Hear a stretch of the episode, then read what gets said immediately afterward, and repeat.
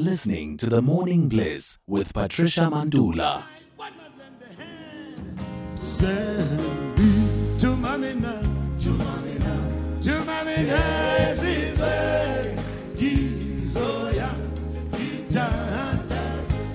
Service Delivery Watch on the Morning Bliss.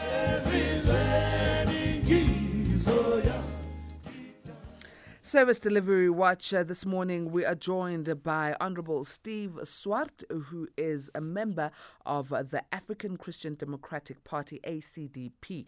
We're talking lack of service delivery and solutions from their viewpoint. And um, if you would like to join in on this conversation, ask questions, um, or even uh, pose your views, it's on 0614104107. That's our WhatsApp number, or you can call in into studio on 086 2032. A very good morning, Honorable uh, Swart. Thank you very much for joining us. Yes, good morning, Patricia, and good morning to your listeners. When we speak service delivery, and I hear someone say there are solutions, I jump for joy. But it's only a track record that makes me comfortable after jumping for joy because you know we are not as fit as we were when we were much younger. So, talk to me about how you believe we can address the current energy crisis in South Africa. You were part of the energy plan at some point. Um, the ACDP has been very active in, in uh, you know, uh, political spheres addressing the energy crisis. Well, thank you, Patricia. Yes, as you pointed out, I was part of the Eskom parliamentary oversight that delved deep into the issues of state capture and corruption. My background is that of a lawyer, and I've served many years. I'm the longest um, serving member on the Justice Committee. I'm very grateful for that. And we thought that we'd got to the bottom of the issues at Eskom when we exposed the state capture and the billions of rands that the Gupta stole during the Zuma administration. However, just when we thought that it was coming to an end, we're now faced with even more alarming allegations of corruption at the utility. And so part of the solution, firstly, to the load shedding issue, which affects every South African and impacts on service delivery, is, of course, to address the criminality that is taking place at Eskom. Interestingly enough, Mr. De I understand, is appearing, I think, today or tomorrow before SCOPA at Parliament, where he will further expand on some of the revelations that he made just before his resignation. And it's a particular interest for me because, from my perspective in the Justice Portfolio Committee, I've been saying continually if we can address the corruption and the criminality at Eskom, it will go a long way to first address Eskom's financial position, its structures. It will um, it will it will reduce the the costs of diesel, and so that's part of the solutions. Now you mentioned track record. It is interesting that we are also part of coalition governments, and yes, I'm sure you argue that some of them are quite unstable. But where we as the ACDP have been part of those governments, we have also managed to improve the energy provision, such as in Gqeberha and other areas. I think, of course, when you come to Eskom, it is almost like an octopus with so many different tentacles impacting the, the challenges. And if I can touch on just one or two of the issues that I really believe would go a long way to improve on the whole issue of providing solutions. Had we, of course, provided the necessary maintenance for the power station, I think that that would have gone a long way. Now, at a certain stage, when even running up to the 2010 Soccer World Cup, it was keep the lights on at all costs. Don't worry about maintenance, and we're now sitting with that challenge. We've got a challenge of the financial bankruptcy at Eskom. Now, I've also, from the ACDP's perspective, there was a recent huge settlement internationally following the corruption at Eskom. There's approximately 2 billion rand that was, has been paid across to South Africa from European companies. And I believe that some of that money should also go to Eskom to help their, their cash flow problems. But in the short term, we now see a challenge because we've got a Minister of Electricity that has got no powers. And there's a turf war that has resulted in this between Minerals and Energy Minister Greg Mantashe, Public Enterprises Minister Pravin Gordhan, and of course the Minister of Electricity, Mr. Ramokgopa. So this we don't seem to see enough solutions immediately. Had what we had said in the past been implemented, such as the renewable energy, when we had the bid window 5 being implemented in 2019, that bid window of solar and wind should have added almost 2,000 megawatts to the grid. That should have been online already. But because of ideological opposition to the private sector coming on board, that has been delayed significantly. Let, me, let, me ta- let me take you uh, back to a statement you've made around uh, uh, making more efficient, um, you know, power available in Gqeberha, where you are part of a local government. What does that look like? What does that mean for, for me, who's uh, living yes. here in Johannesburg and don't understand what you've just said around you have helped create more efficient power um, as a so, solution in Gqeberha? Let me just explain uh, very briefly, and that was our uh, member of the mayoral council there. Now, we know Gqeberha has got a number of motor industries there, and they were all threatening to leave Gqeberha. These are international companies. And so what happened there was a discussion took place between the business sector and private communities. And it was agreed that where the business sector, where those factories are running, there'd be lower load shedding but the counterpoint for that was the citizens would say, well, we are prepared then to suffer slightly higher load shedding to ensure that those factories do not close down. Now, you in, um, in Centurion recently had those pylons that fell down, and Ford Motor Company and a lot of lost significantly. So it is a trade-off that took place there. We also see in the Western Cape, for example, where there is hydropower that reduces the levels of load shedding. We see municipalities being able to, where they qualify, also generate and purchase power. So there are ways of reducing the load shedding levels. But it seems to be, and so that is just a small example of what the ACDP has done.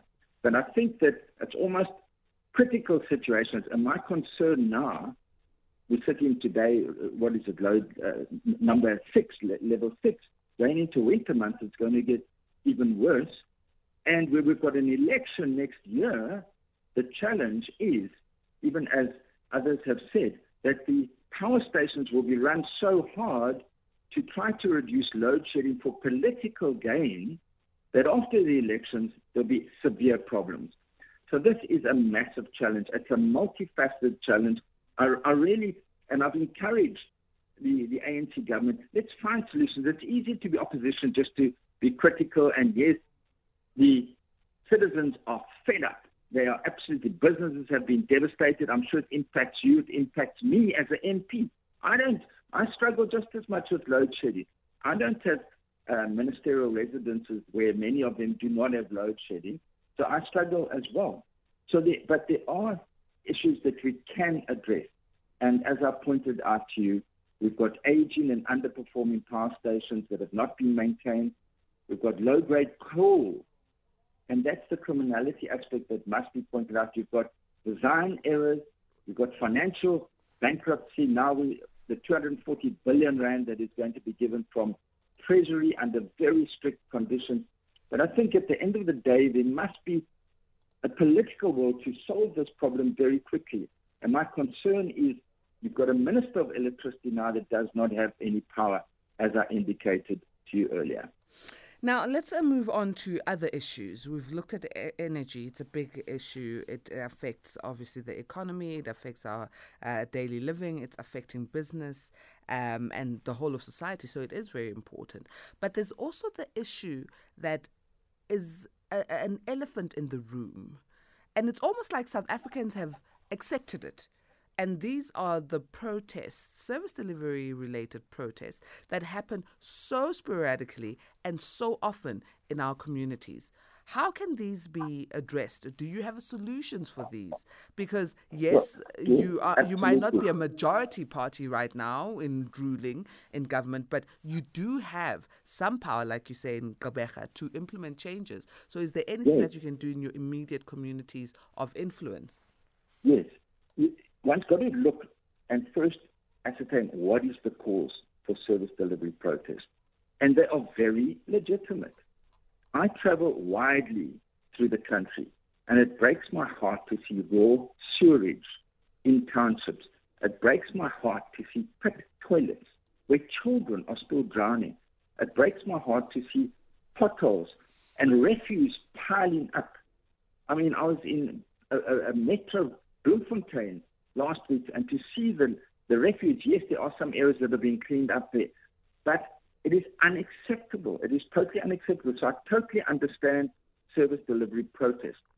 Sadly, there are incidents where it is accompanied by violence and, of course, destruction of property.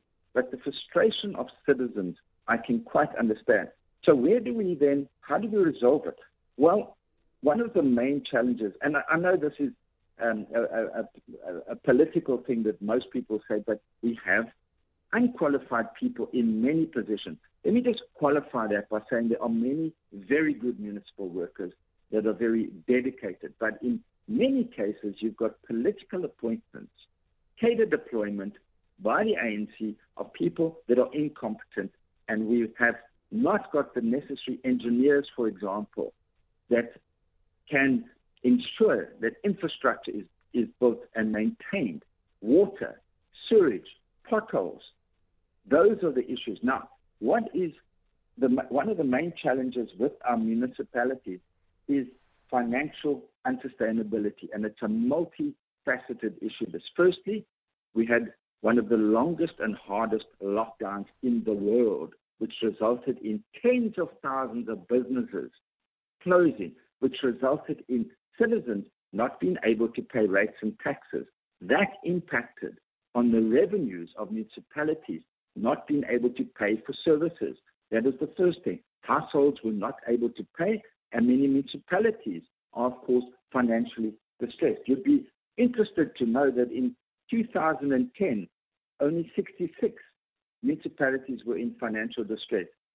The 2021-22 financial year, 162 out of 257 were financially distressed. So there's a major problem, firstly, with your human resources at municipalities, your councillors, your municipal officers that are not providing services. That is why service delivery protests often target the ward councillors and that. And sadly, uh, with violence, which we do not condone, we condemn that, but we understand the frustration. Secondly, the finances. Clearly, there's a problem with the financial structures for municipalities, and that is being looked at. I'm also on the Finance Committee at Parliament. But your rates and taxes are not being paid. And then, of course, you've got aging infrastructure, pipes that are breaking, sewage that is breaking, pumps that are breaking. So what one needs there is one needs competent people that are properly resourced, and those, those municipalities that are financially distressed need assistance from National Treasury, and that is what we from the ACDP will do. We really believe that we need to employ the most competent people, and there are. There are many, many good engineers that we can address that. But it, I'm sure you'll agree, it is heartbreaking. And I do, as I say, indicate I've got an office in Botshabelo Township outside the um, Free State, and it is, it is heartbreaking to see that. What we do need as well, and this, this is something that the ACDP stands for, is we need servant leaders. I do not travel around with a lot of blue light brigades. I travel alone. I travel with people with ACDP workers. When I go to Botshabelo Township, I go there alone. We need servant leaders, politicians that do not lord it over the citizens. And we need stewardship of state resources. We need politicians, government officials that understand that they need to look after the resources of the state, particularly the finances. It's not there to be stolen. It is there to be distributed for the people of the country. It is taxpayers' money. It is not owned by the ANC.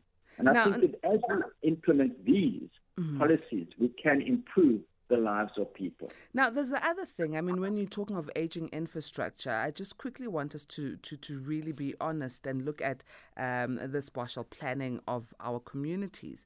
Um, in areas where there are huge service delivery protests, it's usually in rural areas, underdeveloped township areas, which are just outside of urb, um, metropolitan cities, where there's not enough spacing, and those uh, townships were not built for the population that they now house.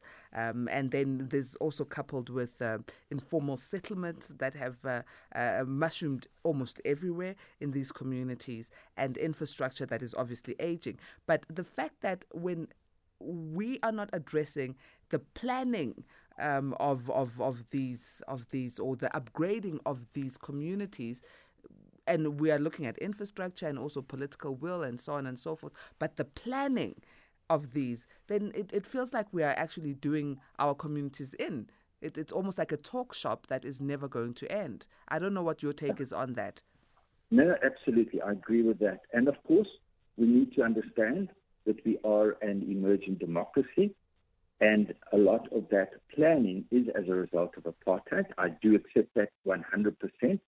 We, um, I think, former President Thabo Mbeki made it very clear of the two nations that when you when you travel and you see townships and you see your more developed areas, um, and but I think that after almost 30 years, that as you can, as you indicated, that there is, there should be far better scope for improved planning, for improved infrastructure. Um, when one looks at, for example, Cape Town, and you see the ravages of how people were moved from District 6, which is right in the middle of Cape Town, out to far areas, um, Khayelitsha, um, Mitchell's Plain, and the transport challenges to get to places of employment, I think that that is a legacy of apartheid that still needs to be addressed. But I do think that far more could have been done to improve planning now in this in, from 1994, where at one stage we, we, we, we, we have the resources. And I think that when one looks at the degree of corruption and theft that takes place with capital projects, and of course, linked to that, you've got the construction mafia that prevents building uh, unless they get uh, a cut of this, then one can understand why infrastructure improvement is not taking place quick enough. And that is indeed very sad. But I do want to just mention one thing, and that is the budget that was presented this year is a very interesting budget. And whilst most opposition parties, including the ACDP, were critical of a number of aspects, I think that it is reaching a positive level in as much as there is a degree of addressing the debt as well as providing for a degree of services given an extra 100 billion rand that was collected through commodity exports. Now, it's a slightly different issue, but it all gets back to what can government spend to improve infrastructure, to improve planning, and to improve service delivery. Had we Transnet, this is another issue, we've dealt with Eskom. Transnet, had Transnet been operating optimally, we could have exported even more minerals and we could have had possibly another 50 billion rand to spend on infrastructure, which sadly we lost due to Transnet and problems on the Transnet line. So sadly, a lot of the issues are so intertwined when it comes to finances, when it comes to cadre deployment, when it comes to corruption and crime. The one impacts the other. But I do want to just, Patricia mentioned an encouraging word, and that is last week we traveled with the Justice Committee. We traveled to Kimberley, and we visited the High Court there, and I was so impressed to see the standard of the court. We went to Colesberg, a little town, and there was this court operating there, dealing with sexual offences, crimes, dealing with, there's a, a regional high court, and uh, I met the magistrate there, Mr. Mr. Sikata. It was it was so impressive to see every day that despite all the challenges we've got, that there are hardworking officials providing services, providing services to the people, despite all the challenges we've got. So yes, it's easy to be critical from the opposition side. We do need to find solutions, but I must just commend those officials that work under very, very difficult conditions every single day to provide services to the people, and it can improve dramatically. Absolutely. And, and I'm glad yes. that you joined us uh, this morning. Thank you so very much uh, for giving us some solutions that you have and also for uh, giving a good shout out for those who are giving us good service delivery. Thank you very much, Honorable Steve Swart. Thank you, Patricia. Thank you so much.